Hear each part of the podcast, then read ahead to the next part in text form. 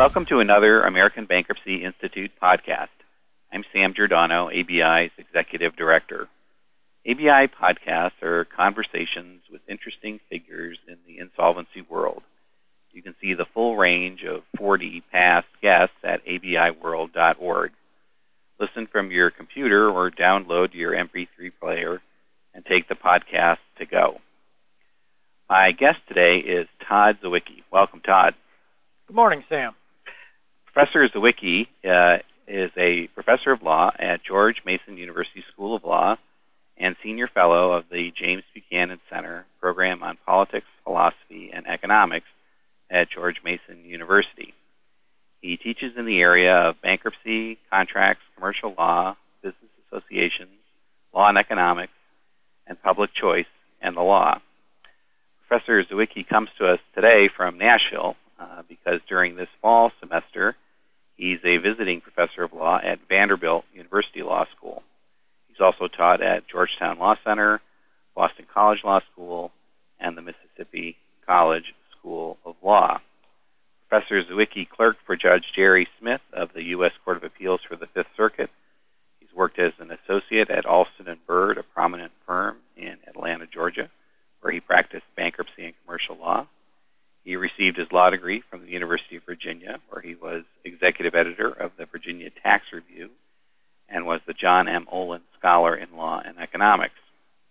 He received a master's in economics from Clemson and an undergrad degree in high honors from Dartmouth College, where he was recently elected as an alumni trustee of the Dartmouth College Board of Trustees. Uh, from 2003 to 2004, Professor Zywicki served as director of the Office of Policy Planning at the Federal Trade Commission. He's also served as a member of the U.S. Department of Justice Study Group on identifying fraud, abuse, and errors in the United States bankruptcy system. He also serves as an advisory board member of the American Bankruptcy Institute Law Review. He's the author of more than 50 articles in leading law reviews and peer reviewed economic journals. He's one of the top 50 most downloaded law authors at the SSRN site, both all time and during the past 12 months, which I'm told is not quite as many downloads as Britney Paris or Lindsay, but pretty good nonetheless. And finally, he's testified several times before Congress on issues of consumer bankruptcy law, consumer credit, and is a frequent commentator in the print and broadcast media and finally, he's writing a book on consumer bankruptcy and consumer credit, which will be published next year by Yale University Press. So I recite Professor Zywicki's impressive uh, credentials uh, because he is perhaps uh, the most controversial name in bankruptcy scholarship today, at least among his colleagues uh, teaching in the field. And so, first, Todd, I guess I want to ask you uh, I've known you for a while. You seem like a reasonably nice fellow. What have you done to deserve this kind of attention and reaction from your colleagues?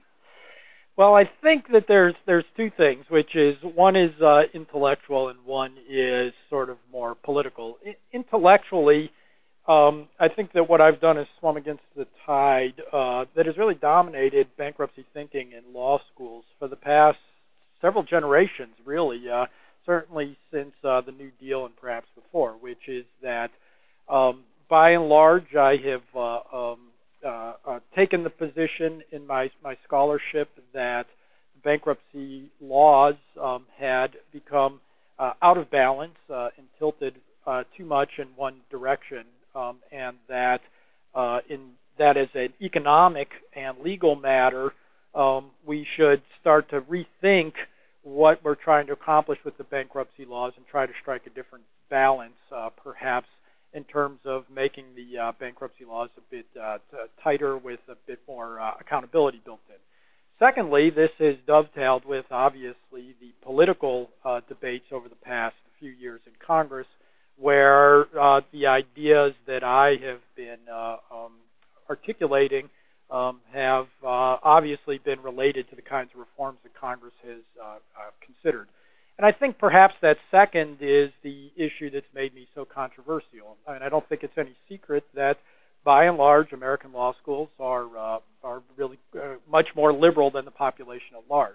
And I think if you look at um, the bankruptcy reform debates, for instance, uh, bankruptcy reform was enacted was was supported by 70 to 75 percent of Congress. Every Republican and virtually every centrist Democrat supported it, um, and really only sort of the most liberal members of Congress opposed it. Um, certainly, there people can have differences of uh, of, uh, of opinion on the wisdom of the law, but as I look at it, the divisions were primarily ideological, primarily about people thinking about what was right or wrong for the bankruptcy system. And as I said, it's no secret that uh, the overwhelming number of law professors in America today are aligned with that 25 to 30 percent of, uh, of Congress uh, is an ideological matter rather than the 70 or 75 percent that I think was the uh, motivating force behind the law.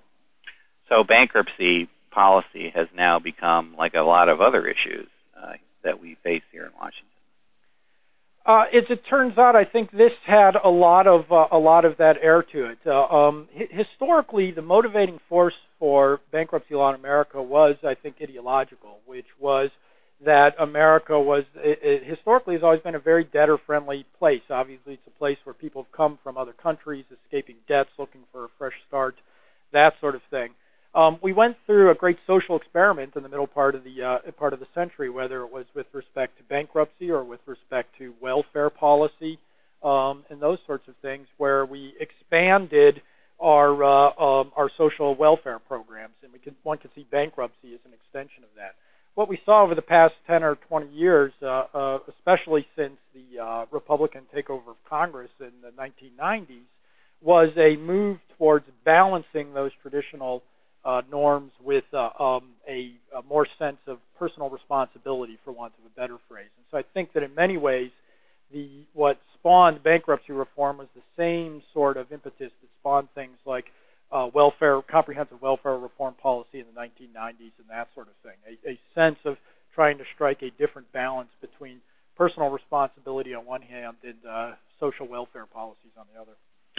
You've uh, already alluded to uh, being identified as um, uh, one of the leading or, or prominent uh, proponents of the 2005 uh, bankruptcy law, and uh, you have been a fairly outspoken defender of it still recently at a congressional hearing. I want to ask about a couple of the features um, of the law, particularly in the consumer area, that are really at the heart of of the policy reform. One of those uh, key features, of course, is the means test. Um, now, so far, uh, it has captured very few debtors. Uh, statistically, it could be as, as little as around 1% um, of those uh, who have filed for relief under Chapter 7 under the new abuse standard. So, given that number, what do, would you say to the law's many critics, particularly of this provision, that it's evidence that the law's aim um, uh, focusing on uh, needs-based bankruptcy was was way off. That there really are very few abusers of the bankruptcy system, and the means test is a matter of uh, costly bureaucratic overkill. Good question. Uh, I think that that everything I'm going to say today and sort of the general conversations about these questions are um, uh, couched in the sense that everything we know about BAPCPA right now is, is very tentative. We're just starting to get some uh, some feedback about what's working, what's not working, what could be improved, uh, that sort of thing.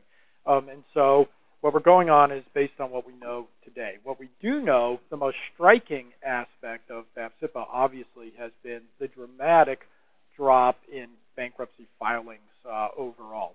Uh, a second striking aspect is that based on what we know so far, um, the percentage of filings that are Chapter 13 filings have actually increased from what we've been able to tell.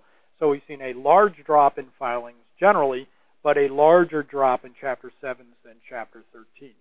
So what does that uh, uh, uh, what does that give us uh, a, a, in order to think about means testing? Well, there's three different things going on with means testing. Number one is, um, as you noted, appears that a relatively small number of people are actually being challenged as uh, uh, abusive filers who've tried to file Chapter 7 and moved into Chapter 13.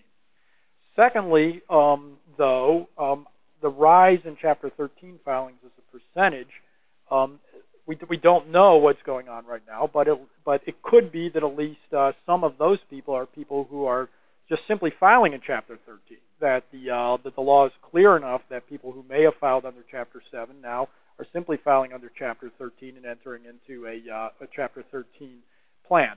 That's something we don't know yet for sure, but that would be one explanation for why Chapter 13s have risen as a percentage, especially when you think about the offsetting factors like the anti-cramdown provisions, which would have expected Chapter 13 filing to fall.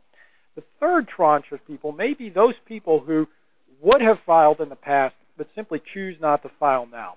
People who may have been, uh, who could repay 60 or 70 or 80 or 100 percent of their unsecured debt who in the past may have filed under uh, uh, Chapter 7, uh, but now, because they know they would be uh, likely to have to file in Chapter 13, may simply come up with a different, uh, different scenario.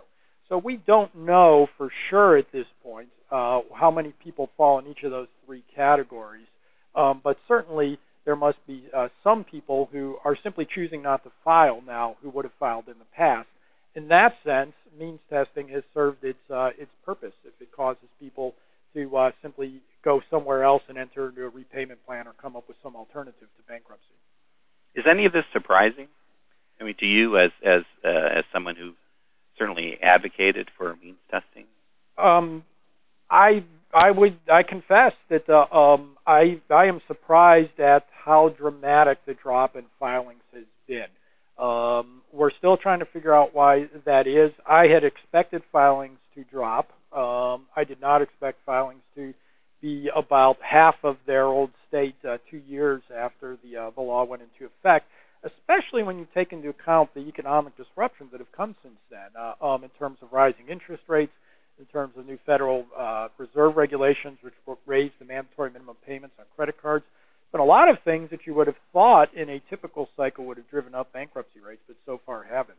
So, so far, we don't really know why this drop in filings has uh, occurred, but to the best of our ability, it appears that it's because the law has actually been working and done what, uh, what uh, those of us who supported it hoped it would do.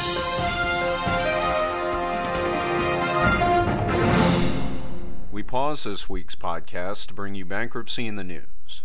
As Congress returns after Labor Day from its August recess, one of the first topics it will address is the current crisis in the subprime mortgage lending market. The House Financial Services Committee has scheduled a hearing on September 5th entitled Recent Events in the Credit and Mortgage Markets and Possible Implications for U.S. Consumers in the Global Economy. The committee will hear from witnesses from the Department of Treasury and the Federal Reserve. The second panel will consist of witnesses from the mortgage banking industry and other market participants.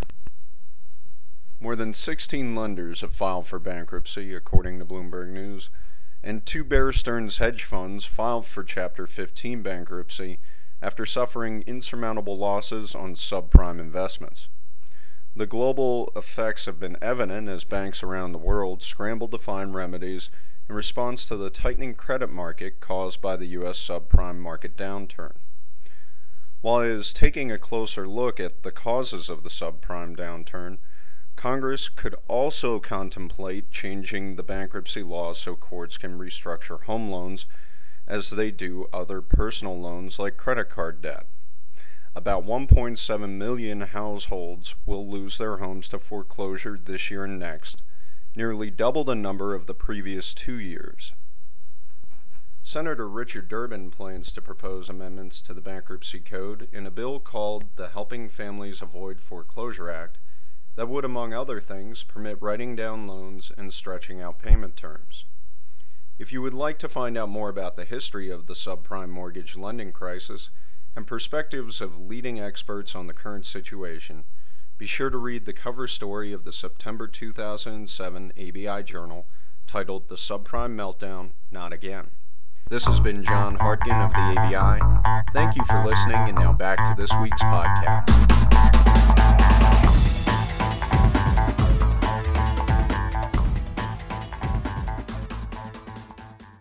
Let's move on to another uh, controversial uh, aspect of the consumer portion of the law, a, an element that uh, comes up right at the outset, if not before uh, literally the outset of the case, and that's the mandatory pre bankruptcy credit counseling requirement. Um, studies by the General Accountability Office and National Consumer Law Center and others strongly suggest there's relatively little benefit from this additional step in the process because most debtors are simply too far gone to have any meaningful alternative to bankruptcy by the time they get to the counseling step. The GAO report, um, in fact, quoted the value of the counseling requirement is not clear. The counseling was intended to help consumers make informed choices about bankruptcy.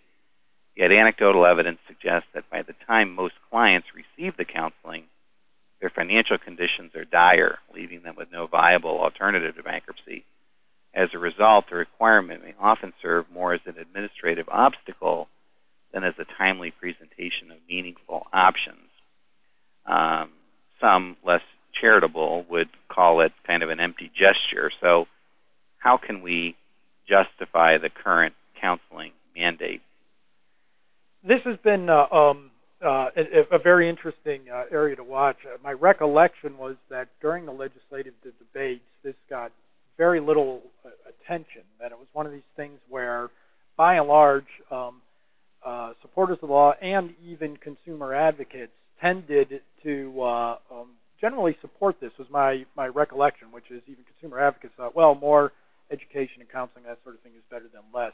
I think that uh, since the law has been uh, uh, been in, in, effect, this is an area that continues to require important scrutiny uh, to see whether or not it's working or not. And the, the fundamental question is whether, as you suggested, is, is a cost-benefit analysis, which is does the cost of this uh, justify the benefits? And there's two questions with respect to the benefits, which is number one, the percentage of people actually redirected into debt management plans seems to be relatively small, as you said, maybe two, three, four percent of, uh, of filers. On the other hand, um, the United, the Executive Office of the United States Trustees uh, um, uh, findings, they indicate that over 10% of those who actually go to uh, um, consumer credit counseling and get a certificate issued, over 10% of them never end up filing bankruptcy. We don't really know what happens to those people, whether or not they go and end up paying their bills or they disappear or whatever. But um, if it's 10 plus percent rather than 2 or 3 percent, that where people actually find some alternative to bankruptcy, then it's not as clear that the uh, that the provision is not worth the the cost. The second thing I think is uh, um, that uh, um, we, we do need to do con- constant and ongoing scrutiny to figure out whether or not we can make this work better, to make it cheaper, to tailor it better to people's particular circumstances, um, and, and that sort of thing. Because certainly there are people who are in bankruptcy for reasons completely unrelated to uh, uh, financial mismanagement, and the kind of debt counseling they might need is uh, completely, or whether they need it all, would be completely different from what, what others might need. So I think that this is an area where we're going to continue watching it um, and perhaps revisit the issue. Well, the new uh, the new Congress uh, under new management, if you will, the 110th Congress is looking at a lot of issues. Um, not so much, uh, it appears, changing the 2005 law as much as focusing on uh, lender practices uh, within the consumer credit industry, whether they be uh, marketing practices, uh, interest rates charged, fees charged, disclosures, and related uh, practices um, that would uh, provide some uh, relief to financially strapped uh, individuals and households. Um, and so the uh, the hearings have been uh, very much focused on oversight of, of the industry. They're trying to convince the industry to reform their own practices or persuade the uh, regulatory community, the bank regulators and the like, um, to make those changes uh, by regulation, recognizing that it's very hard to uh, enact a change um, not only to the bankruptcy law but also to substantive bankruptcy law. Of the uh, provisions that uh, you're aware of or the, the possibilities for changes in these areas of lending practices, are, are, are there some of these that um, you think warrant a change in policy, uh, either by self-regulation or by regulatory action? Uh, I think that what Congress is doing is certainly uh, uh, worthwhile, especially when you look at uh, what's been going on in the subprime market uh, uh, for sure. So I think that um, they're looking at it, the Federal Reserve is looking at it, um, and I think that's that's all healthy. What we know is that regulation of consumer lending is a is a area that is very very difficult and just fraught with unintended consequences. So let's just take one example that's uh, come up, which is possibilities of regulating, say, these uh, um, behavior-based or penalty fees on consumers, such as over-limit fees, late fees, that sort of thing.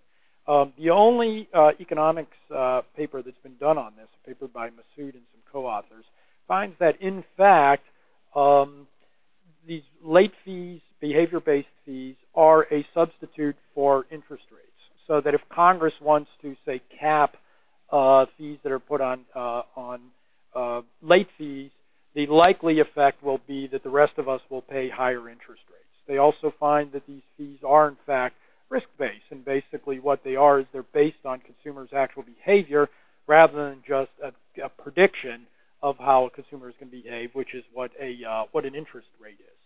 Uh, it's just that's just a guess of how somebody's going to going to behave. So so as soon as we start looking at these questions, we start getting into these trade-offs about um, cross-subsidization among different borrowers um, and regulating some prices of a contract where lenders can then adjust other prices of a contract. Subprime lending is obviously fraught with the same sorts of trade-offs. We now have the highest home ownership rates in American history. In large part, that is because of the expansion of the subprime market. So if we crack down on the subprime market, one we are going to obviously um, protect some people, but we're also going to interfere with some people who have been able to get houses and get a hold of you know one of the greatest wealth generating assets in uh, in, in America. So uh, um, so anything Congress does here, I think, is, is worthwhile looking at. Certainly, the Federal Trade Commission and others should be rooting out fraud uh, um, and attacking fraud wherever it, it exists. I think Congress could think about uh, improving disclosure regulations along the lines of uh, a recent FTC study by Jim Lacko and Jan Pappalardo, where they show that disclosures can be made better and thereby make the market work better. Um, and, but I think right now, with, uh, Congress should move very carefully and make sure that they don't uh, uh, act in a manner such that the unintended consequences swamp uh, the good that they do. Another uh, focus of uh, oversight hearings this this year has been on what some folks um, believe strongly to be uh, among the root causes, if you will, of uh, consumer uh, financial problems and ultimately bankruptcies, and that's uh, the the shortcomings of the American healthcare system, healthcare costs, the uh, inadequacy of insurance coverage, uh, and the like uh, for families, even even those who uh, have jobs and have even employer-based health care. I take it you have a slightly different view of, of health care as a root cause of consumer bankruptcy. Yes, I think that the uh, that the, uh, uh, the, the recent um, commentary on this, I think, is is largely unsupported by the uh, by the data.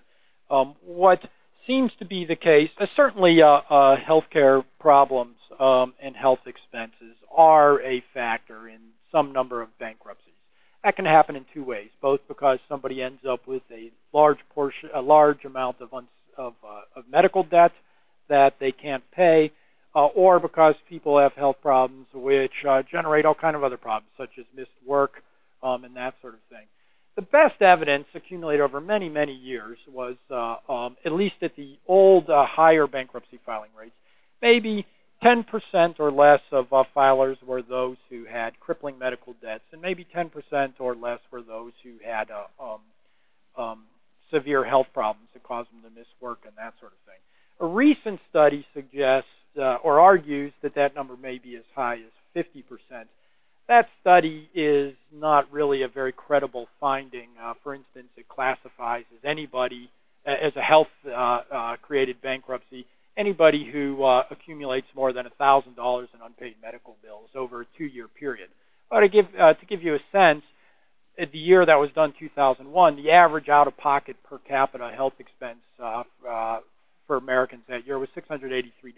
So over two years, you're basically talking about people exceeding that $1,000 cap. What we know is that a relatively small number of people, maybe 5 to 10 percent of people, have very, very large medical debts a lot of people who are in bankruptcy have some medical debt, but most of it is uh, um, uh, a thousand, around a thousand dollars. Um, not not likely enough to be the cause of somebody's bankruptcy. You recently um, wrote an op-ed in the uh, Wall Street Journal uh, where you argued that although secured debt obligations for things like homes and cars have gone up, as have healthcare costs, uh, which you acknowledge there, that those increases were really dwarfed by the rise in taxes on the middle class. This is sort of an alternative theory for why uh, families uh, in the middle are facing uh, financial stress. Can you share a little bit of the thinking there?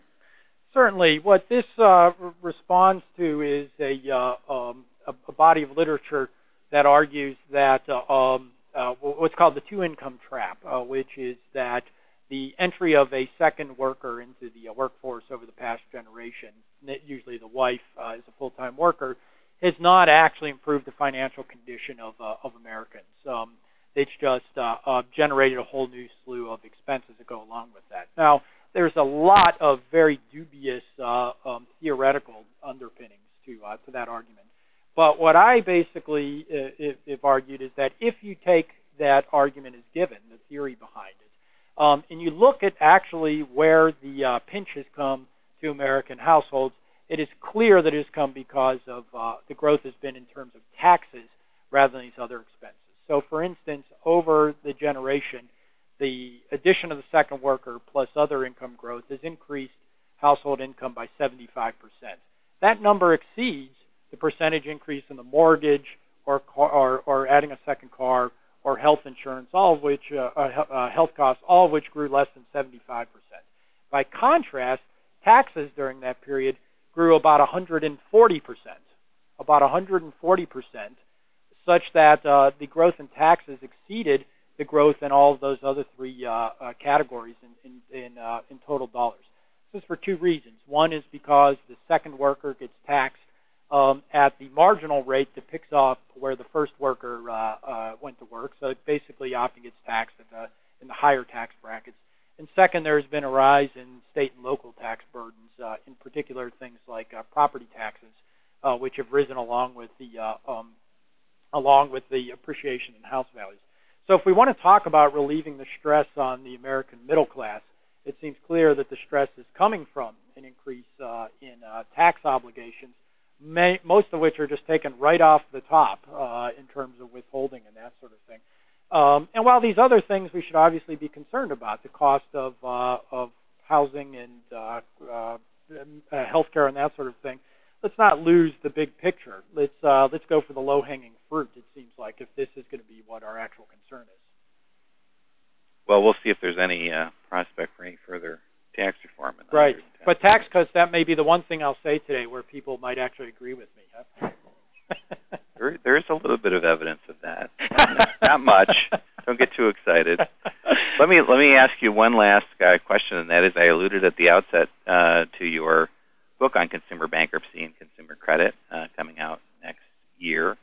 Uh, tell us a little bit about the book. Certainly, thanks. Um, basically, as, as I said at the outset, uh, um, what I've uh, urged over the past few years is a, a completely different way of thinking about consumer bankruptcy, and in particular, the rise in consumer bankruptcies uh, through the 18, 1980s and 1990s. Um, and basically, my argument is that if you look at the underlying data, there is no good evidence that the uh, uh, rapid rise in bankruptcy filings during that period can be explained by the traditional factors that we understand is, uh, uh as leading to rising bankruptcies, such as unemployment, divorce, over indebtedness, uh, um, and that sort of thing. So, for instance, if you look at what the Federal Reserve calls the debt service burden, which is the percentage of uh, household income dedicated to paying debt each month, um, it's basically been constant since 1980. Why? Number one, because interest rates have been low during a lot of that period. Uh, but two, what we've seen is a dramatic substitution of new forms of credit for old forms. So the growth in credit card debt, for instance, has been primarily just an offset of a decline in other types of debt. So it used to be that you would, if you bought a refrigerator, you'd open up an installment plan and repay it $50 a month. Nowadays, you would just put it on your on your credit card. So what I argue in the book is that the rise in bankruptcy filings has been not a result of more people having to file bankruptcy, but more people choosing to file bankruptcy as a result of things like changes in social norms, the incentives created by the code, changes in uh, the types of credit that, uh, that, that, people use. Um, and I also argue that that is consistent both with the, the logic that underpinned the 2005 bankruptcy reform legislation and is also consistent with what we've seen, at least in the two years since then, uh, which has been this dramatic drop in, in filings. So, uh, um, so that's the basic overview of, of the book, which will be coming out next year, I hope. Great. Well, we look forward to the book and the ongoing debate. Uh, certainly uh, controversial. It makes people uh, rethink all their uh, traditional assumptions on, on debt and credit and in America, which is uh, probably a good thing. It's certainly an interesting thing for us. Todd, I want to thank you for joining us on ABI Podcast, and good luck at Vanderbilt this fall. Well, thank you, Sam, and uh, congratulations on ABI's continued success. You're always the first place I go to to uh, get uh, any new news on bankruptcy. So thanks for your service. Thank you. Thank you very much. And thanks also to our audience for listening. Uh, until next time, this is Sam Gerdano saying good day from the ABI.